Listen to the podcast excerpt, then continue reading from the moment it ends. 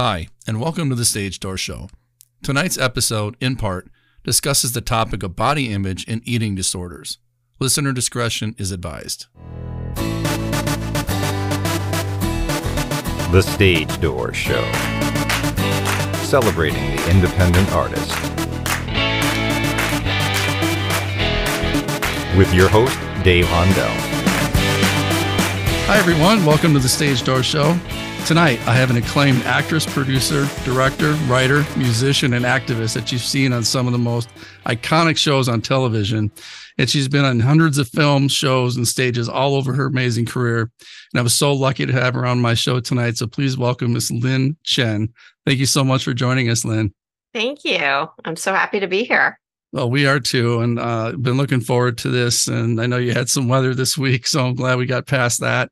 Um, but you know, I just wanted to kind of start out because I know besides doing you know the the film work and the TV work, uh, you're also a writer, and you you have some really. I was on your website, and you have some really really nice like newsletters and things that people can go to uh to be inspired and and one of the things that really really hit me was the actor's diet because uh, I know like in in Hollywood, I know it's a you have a, a, monthly podcast, an audio podcast about this, but um, it's about food and body image. And I know that we, you know, we've talked a lot about this on my shows um, in the past, where you know some young, we have a lot of young listeners that that are that are uh, you know checking out our show, and they might be you know just out of high school or college, and you know getting into Hollywood. I know that their body image is a big deal, and I know that you know uh, you, you, know what you eat and so forth is a, is a big deal as well if you're going to be an actor or a singer anybody in the in the public eye but you know talk about that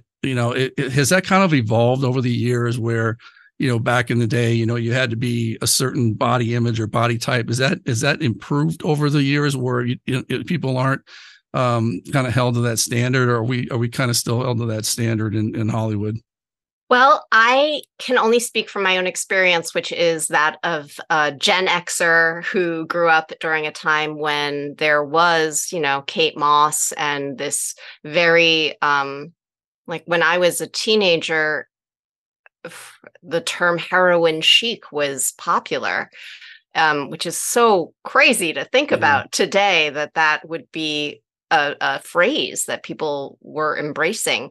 Um, and so there was also the the trend was towards low rise jeans and showing your belly and um, looking a certain way but acting like you um, were one of the guys and you ate a lot there's something about mary was a very popular movie yeah. back then so i know i'm dating myself but at the same time this was a this was you know i grew up in New Jersey. We were talking about this before you started recording yeah. uh, during the time of metal bands and hair bands and women who were literally just there to be hood ornaments.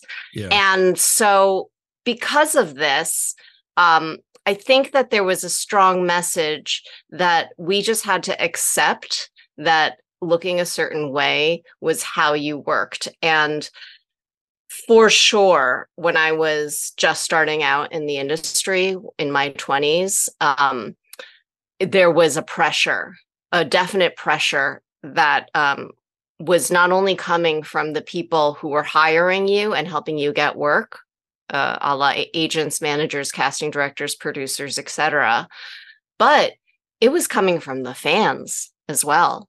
The very first movie i ever did i played a ballet dancer and when I lost all the weight for it, that's how people saw me. People saw me at a much lower weight than I normally was. So when I gained the weight back, people were shocked. People were um, not happy about that. And these were fans who wanted the fantasy still yeah. of the, of the ballet dancer. So when I started the Actors Diet, it was a food blog originally, and this was back in 2009. This was before there were um phone there were cameras on phones so when i stopped to take a photo of what i was eating people thought i was nuts like they really yeah. were like what are you so, doing so common, right? yeah. i know i know but back in the day it was not cool to, yeah. to to look at your food and photograph it and look at it as something artistic but for me I started the blog during a time when things in the industry i mean my my entire career has been a series of ups and downs and lulls and years where i'm working constantly and then years where it's just completely dead and this was one of those times when it was very dead after a very high high and mm. my my eating disorder which manifested in the form of binge eating which is when you eat a lot of food but you do not um purge it mm-hmm. through mm. um um, through diuretics or exercise or vomiting. Sure. But because of because I was um, I was so confused about both do I have an eating disorder? Is this an eating disorder? Where I, you know, like in my in my family, this seems like we do this every Christmas and Thanksgiving. You know, like we just eat a lot of food. But I just felt the need to constantly soothe myself through food. And I was being told that I was not going to work if I did that. So during this very low time, it was when I was coming to terms with my eating disorder. And I was also at the time trying to get pregnant. And so I was really just coming to terms with myself and my body and wanting to have a sense of like not control because that's what eating disorders are about but a, an, an, acceptance. And so i started the blog because i wanted to not feel ashamed of what i was eating. I didn't want to feel like i was hiding. And so i found it to be a really creative outlet for me um, where I got to write, I got to photograph, I got to share, I got to have immediate feedback from an audience. And I thought it was going to be career suicide because you have to remember at the time, there was no social media. Right. Blogs were just blogs. So like I felt like if I was to say, "Hey, I have an issue with food. I have an issue with craft service. I have an issue mm. when you have like a lot of food around that people were just not going to hire me." And instead, what I found it was that it really opened me up to be able to talk to people in a way as in as a human way, instead of just being like, business, business, business. Instead, suddenly we were talking about restaurants and we were talking about recipes. And suddenly I was able to channel that obsession, that very unhealthy obsession with food, into a healthy one. Yeah. And I had the blog for 10 years. I had already been what I consider to be um, recovered uh, for several years already. And it just reached a point where I was like, I I don't think I need to talk about my journey anymore. I feel like I've been on it and it's a part of my life, but it's not the part of my life anymore. So I keep the I keep the podcast going purely for two reasons. Number one, because I know it still helps people. Right. And number two, because it keeps me in touch with my we I I changed the format from interviewing people to just talking with my best friend who um, is a she's a holistic health counselor. And so um, it's really a chance for us to catch up once a month because our lives are so busy but it's also a chance to sort of honor that part of me that will never go away. It's not like you're uh, you're cured from from an addiction right. like that. So um so that's that's a huge part of my life but it also introduced me to this other form of storytelling of sharing my own life. And um, it's why i continue to write and blog and uh, create content for lack of a better term um, because i think that there's just so much downtime as a performer and as an artist. And um, there are certainly people who um, like to not share their personal lives and and keep that separate. But for me i found that that's something that i really enjoy. And so i like um i like exploring it. And it's it's a it's a strange thing as i get older because the technology changes um the algorithms change the yeah. attention seeking changes and my relationship with all of that changes as well. But at the end of the day it's storytelling. It's storytelling in the same way storytelling is with a movie that I sit down and write, and it takes you know, three years for it to finally come to fruition. At the end of the day, it it it hits some of the same bells and whistles for me. Yeah, and I think you know it it does help other people as well, and I I find that to be to be the case when we talk about serious issues on my show. People will will give me feedback like, "Hey, that really helped me." Uh, we I was experiencing the same thing, so you just don't know out there who you're helping, and you know I find that to be you know the more open we are with our own you know um, past and with our own you know struggles that we deal with I think sometimes some some other people think, well, I'm I'm the I thought I was the only one dealing with that, and I'm not. So I think it really does help people. And that was my next question. You know, getting into the you know you're a writer, uh, producer, director, you know, and I know that you know the the the business has has uh, has evolved. You know, the past decade or so. Uh, where there's more uh, females in those roles, like the, the the producer roles, the director roles, and the writers. And do you think that that helps tell some of these stories uh, from a woman's point of view? Uh, you know, to to have you know more, like I said, more writers. I don't think we're we are where we should be yet, but um, but at the same time, you know, do you feel that that's helpful to, to that Hollywood is is is becoming more of a uh, you know, female driven, you know, industry uh, with with the storytelling piece of it and directing uh, as well. Yeah, I think that um, it's definitely gotten better, but you're right; it is not anywhere near where it needs to right. be. I've definitely seen firsthand the um, just the hypocrisy that comes from uh, saying that you want things to be a certain way and then not actually carrying it out. Um, you know like um but that said i feel like the freedom to find community and find other like-minded people is strong um it's it's a lot less um you feel a lot less alone um trying to figure out how to do this you definitely see examples and definitely have community there's definitely communities um that doesn't make it any easier, uh, but it does help to sort of cheer, to, for you to cheer one another on. I, I do think that you hear this a lot that entertainment the entertainment industry is um, a marathon it's not a sprint and um, transitioning into my role behind the camera is definitely um, a completely different beast than being in front of it. And um, it's just something that um, takes a lot longer. It also feels a lot more personal. And the bandwidth that I have as I get older, but also just physically, emotionally, all of it is is just constantly changing. And it's it's really interesting because i find myself at different times of my life especially as the world keeps changing um, willing to do things sometimes and not willing to do them other times.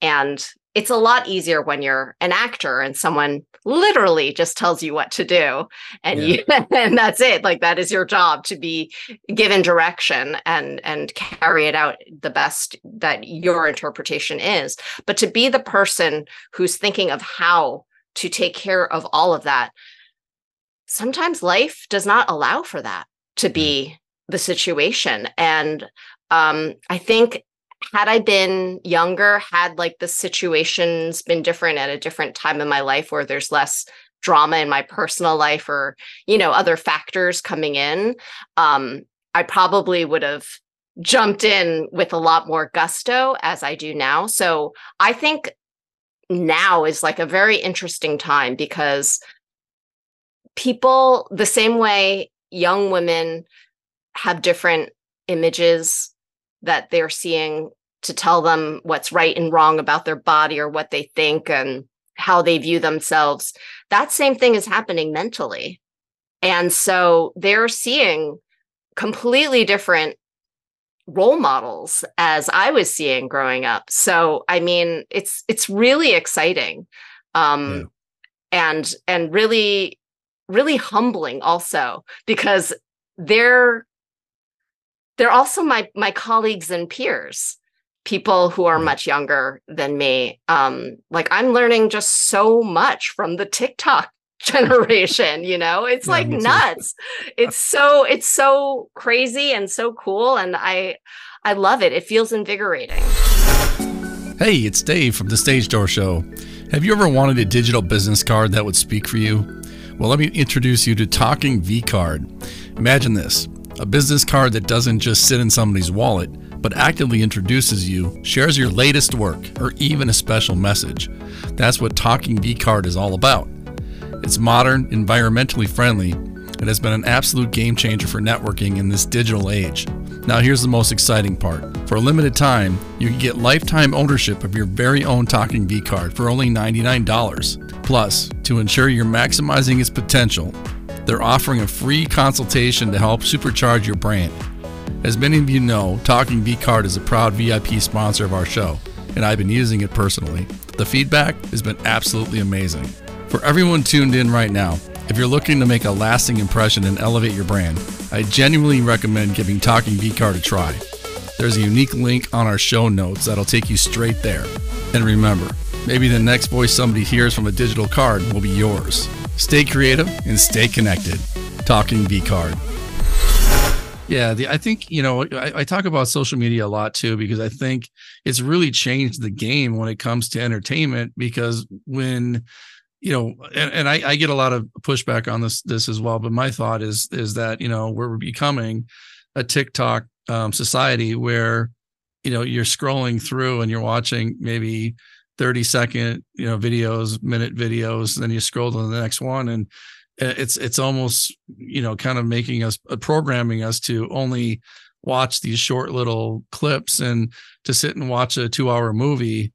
It's it's um i find it challenging sometimes even for myself who grew up watching you know movies. And and now i'm like you know if it doesn't hook me in in the first you know 10 15 minutes then i'll move on to something else. And i really kind of blame social media you know for that because of how it's kind of programmed my my brain to only watch short little you know clips and i do you find that to be to be the case or Oh, for sure, for Yeah. sure. But I also find myself um almost like overstimulated when I watch certain movies. Like I went to see Spider-Man and I was almost like the Into the Spider-Verse, the most recent one. Right. I I 10 minutes in, I was like, this is too much. This is too good. The colors are too good. The animation's too good. The acting is too good. The music is too good. The graphics are too good. Like it was all happening so fast. Yeah. And I was like, and I and I knew it was like a I don't know, two and a half hour movie or something. And I looked at my Yeah. watch and I was like, oh no, we still have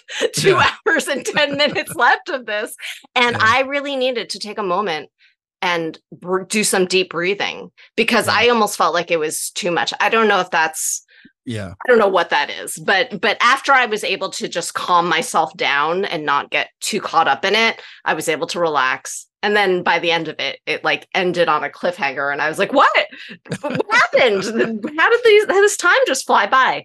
yeah So like, it is, it is interesting because I do think there's just so many choices now. It's like sitting in a diner, opening a menu, and just having everything there It's and um it's overwhelming, yeah. overwhelming sometimes sometimes and but sometimes you want that sometimes that's Right. really fun and you're totally in the mood for that but sometimes you want to go to that place that just has one menu four things and they do it really well and and that's it and you know I, I think it's there's a freedom to that that's really amazing that we have that's like feels luxurious in a lot of ways but um in another I, I don't know if it's because I know that there's another way. Life was another way once upon a time, and uh, and I'm lo- any of that when longing and grew up, nostal- I'm nostalgic for it. You know, Yeah, yeah. No, I, I I'm with you on that. You know, because I I grew up. uh, '87 is when I graduated, so right in the heart of you know the '80s and the music and uh you know just all that. And, and I just look back at those days and how great they were. And we didn't have cell phones and social media. I think we we barely even had electronic typewriters back then. Um, but it was just an amazing time. And you know, I I just you know I think the generation that's coming up now that that basically had all all these luxuries when they were growing up, they'll never know what it's like to go out to to the park with your friends and and be safe and play and you know play whatever ball we are playing and and uh you know nowadays it's just a, it's a different world so It But, is a um, different world. Yeah. But I know that you've had recurring roles in, in Shameless, All My Children, Grey's Anatomy. Uh, out of all the roles that you've played, I mean, what was the most challenging role that you played, whether it was film or TV or, uh, you know, stage? You know, what was your most challenging role? You know, it's so funny as I'm thinking about because All My Children was probably my first recurring role, and Grey's Anatomy was my last one, and they were both so challenging in different ways. I remember, I think what ties them together is this idea that I've uh, that I've been working on lately of like letting go of, which is, I think most actors can relate to this, most artists, most people can relate to this. This feeling of like when you book something huge and you think this is it, you know, Yeah. and there's that there's that pressure that uh, and this hope and it's super exciting because you know it's a big deal and it is a big deal and it's wondering can i rise to this occasion? And what is this going to do? And will i pa- will i fail? Will i pass? Like all of these feelings. And it's it's really like a rush but it's also so difficult to um to process that. And so i i definitely felt that with all my children because at the time i was dealing with my body image stuff. So it was definitely like how do i look as skinny as all the other people and know my lines every single day because the lines change so quickly and there's so many of them Yeah. um, whereas like, you know, several decades later, booking Grey's Anatomy and um also not not having the body image stuff at all anymore. But Yeah. then again, being like, oh my God, these lines are medical jargon. I've never like, I can't even look at blood. Like now I'm Yeah, gonna have to like do surgery day one. And Yeah. um it was um it's a, a different type of pressure, but at the same time, it was, I think, this feeling of like, um, oh my God, this could be something. This could this could be it. And I and and in the last, I'd say two years, I've really come to terms with this idea of like, what is it? Yeah. What is it? Because I've had a lot of really, really great moments in my career, really stellar things that have happened. And I've watched a lot of my colleagues and friends become superstars, like huge, huge, huge stars. Right. And and I've watched other people. I, I don't mean to get dark, but I, I've watched people really fail Yeah. in big, big ways Yeah. and um they're not different people Yeah. they yeah. really aren't and it's not like someone having a job because i know some really big the people who've had huge jobs that um also have failed you know in their hearts so this is all to say that um i'm it's not that i'm trying to erase that pressure because i don't know if that's possible but i've been trying to talk to myself differently and to accept that each each win each moment um, is a moment that is cause for celebration when i'm able to overcome certain challenges. And um, at the end of the day it's a job. It is Yeah. a job. And um, it doesn't define who i am and it doesn't define how i interact with anyone whether it's somebody who i'm talking with at the grocery store who has never seen me in anything or if i'm talking with someone like you who's interviewing me who does know my resume or i'm just talking with my husband or my dog you know like i'm still the same person. And so remembering that has been really important to me um, because i feel like the challenge comes from trying to live up to this expectation that I I've found in my four decades of doing this is not really ever going to be satisfied. Right.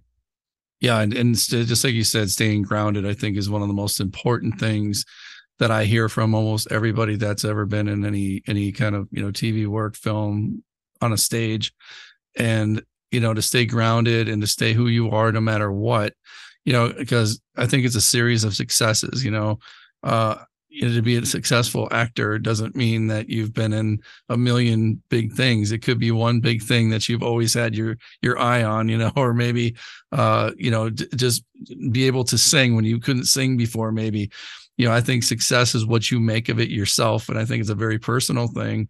Uh, but I just, you know, whenever I interview uh, grounded people like you, it's it just it just it gives me hope for society as a whole that uh, you know the people just because they're on TV doesn't mean they have a huge ego. It means that they just have another job to do and and they're doing their job just like you know the nine to five that I work or my wife works or or whatever. It's just, you're still you know you're a human being and you just have a different job title and and it's just it's a it's refreshing to hear to hear those kind of answers. So i appreciate that. Just as a you know as a person who's who does interviews it's just uh you know you're grounded. That's that's a that's an amazing you know for for me to interview somebody like that. So thank you. Thank you. Um you know and then the other thing is you know besides being everything else you know you're also um you know the the writing the the writing these these newsletters because i want to um, point everybody to your your website uh because it's um it's it's amazing because you have you have a lot of different things other than just the actor's diet you know podcast. You also have gen x taste um, which is a, a, beauty fashion and lifestyle blog uh, and you do for for women over 40 uh, the yellow pages um, uh, so you know talking about um, asian films and, and music writing and other inspirations so know, talk about that. You know, is I, I think you really enjoy writing. So talk about what our listeners can go to your website and see all these great newsletters that you do and kind of get immersed in some of these different things that you have going on there. It's great. Yeah, it's funny. I feel like I sometimes just do way too much. Like literally today, I launched a new podcast for the Yellow Pages with Michael Sun Lee, one of your past guests um, who introduced us. And I feel like all of these things come about very organically and naturally. They don't come about because I'm thinking, "Ooh, now I'm going to be a successful podcaster." yeah. I mean, you know, it's a, it's it, or or if I have a newsletter, I'll monetize. And even with my um, even with my Gen X Taste, which is a beauty and lifestyle blog, and I do get like a lot of free makeup and skincare sent to me. It's never been something where I'm like, how do I turn this into profit? Right. Because, and, and that's not to say that I haven't had those ambitions in the past with other endeavors. I just know myself well enough that um, doing it for that reason, trying to amp up my SEO or, you know, trying to like figure out some way to, I'm, I'm not a business person. I know that about myself. So um, for me it's a it's a way to to artistically connect with myself and with my audience and talk about things that I'm genuinely passionate about. But uh, to be completely honest, the reason I started all of these things is because I have stories and passions that I want to tell. And I'm not giving, I'm not being given permission to do them. I spent most of the pandemic writing, pitching, um, shows with very prestigious people behind them, um, basically working for free and um, not having anything come from it. And it all had to be done so silently, so secretively. And I just felt like the the payoff for those things obviously if you win it's a big win right it's a life-changing win but for me i need to have smaller wins in my everyday life. Otherwise, it feels very empty to me. And for me, I I don't mind um, putting out a newsletter that a handful of people see um, because I need to know that as a storyteller, I'm not doing it to try to I don't know, gain some sort of number. I used to hmm. do videos for BuzzFeed with my husband where literally we'd put out a video and the next day a million people had seen it. Wow. And I would I would get stopped uh, yeah. around the streets of LA of people being like, I just was just watching you eat a sandwich. Like and and that was exciting, of course, and really like funny yeah. and cool. But I went from that to like literally putting out a YouTube video and 70 people maybe see it. Right. And I just had to really check my ego, you know, like of like, listen, the first movie I ever did went to South by Southwest. You don't see auteurs and indie filmmakers going to make a skincare video on YouTube after they've they've accomplished something like that, right? right? Exactly. Yeah. Like that's like that's like what what are you doing? But yeah. for me, honestly, the reason I do it is because I have something to say.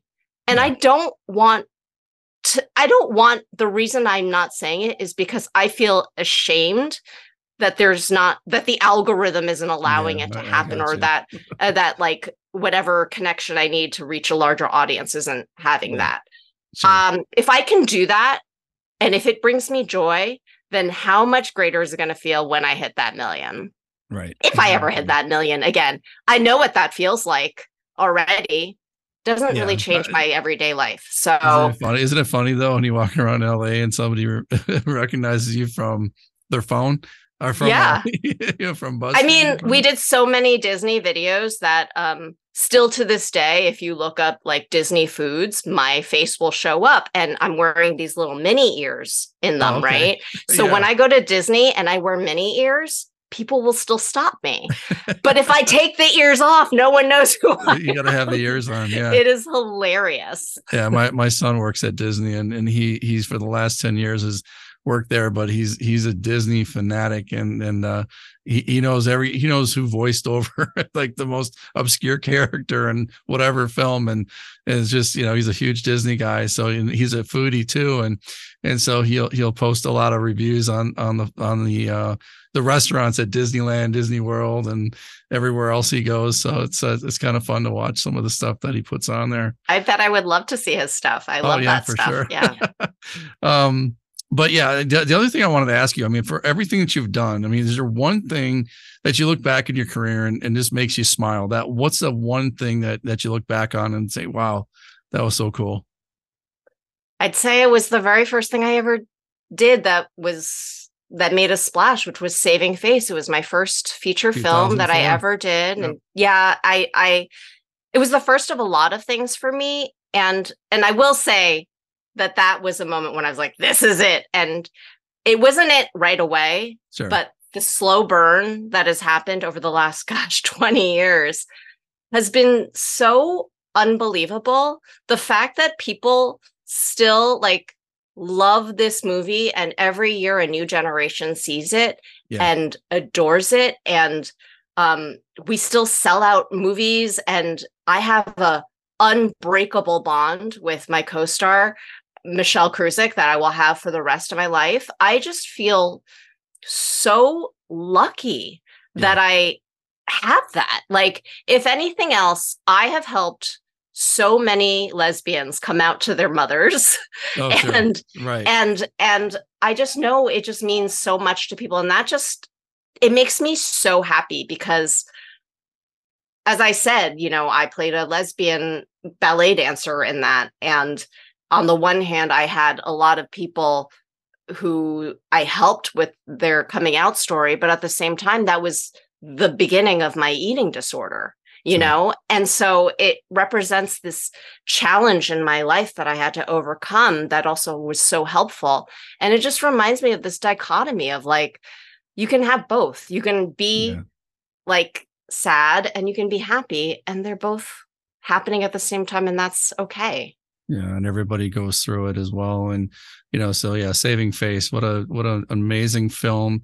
Uh like you've been in so many so many things but again you know that that was such a breakout uh role for you and and just uh, an amazing piece of work and award winning as well. So um you know kudos to you and the whole team on that because that was just an amazing piece of work. Um you know the, the other thing is you know we have a lot of piece, uh, people who, who who watch the show and listen to the show that again are are artists themselves and you know i always ask um my interview of you know what what kind of advice can you can you give somebody just starting out like somebody like i said just maybe maybe looking for a college to uh, looking for a theater program or or somebody that that maybe wants to get into um, tv film film work and you know they're just at the very beginning and they don't have anybody around them. Uh, so I guess what's your biggest piece of advice to somebody like that? That just to, I mean, you know, that that would stick with them. I think my advice would be to try, at least try and do the thing that you want to be doing. There's so many people who are like, I want to be an actor, and they've never acted.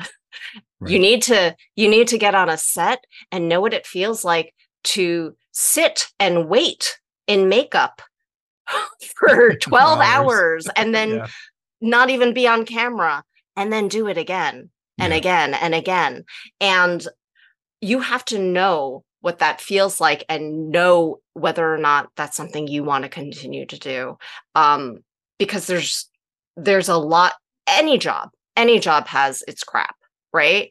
right. So so you have to know that you enjoy the crap not enjoy the crap but that you enjoy it enough that you can put up with the crap right right yeah at the end of the day otherwise what is the point like if you don't even like being on set and and if like acting breaks you out into a cold sweat which it will which it will but if you can't push past that and get to a point eventually which takes time and experience um to to eventually figure out oh we can have a relationship or not um you just need to try that.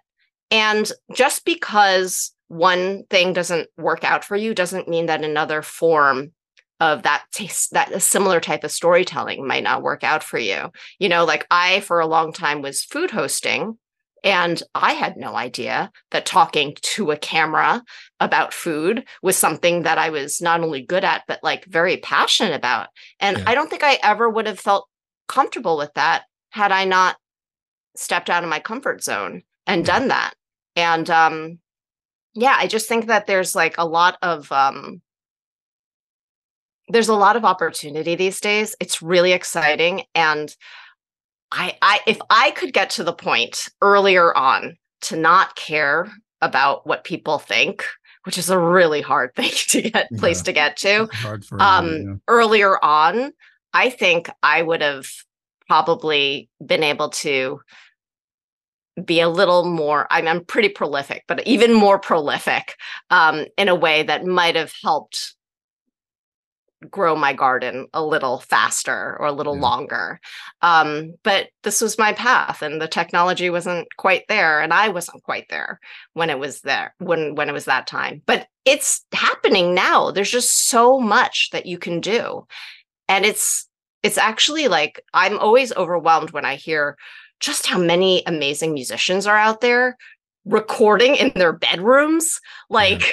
like amazing songs and i'm like who is this person and they're a teenager in in like new jersey in yeah. the bedroom and it is just it blows my mind that that is the case because when i was young it was literally a, a tape recorder and yeah. that was not happening that unless was not happening a, unless you had a deal, right? Uh, right. Deal. yeah. Right. Exactly. Yeah. Wow. Well, I mean, that's that's great advice, and I and I know that um that definitely goes a long way with uh with my listeners, and I always end with this question, uh, Lynn, and that's when it's all said and done. Uh, what do you want your legacy to be? What do you want people to think of when they think of Lynn Chen? I feel like a lot of the stories I tell, both on camera and off,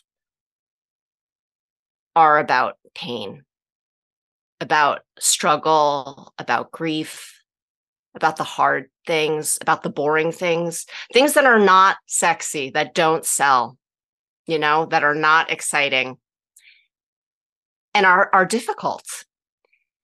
And I would like for my legacy to be that I was able to help people feel their pain and have it not be something that they needed to get over or overcome, but to embrace and accept and to allow it to morph into something beautiful.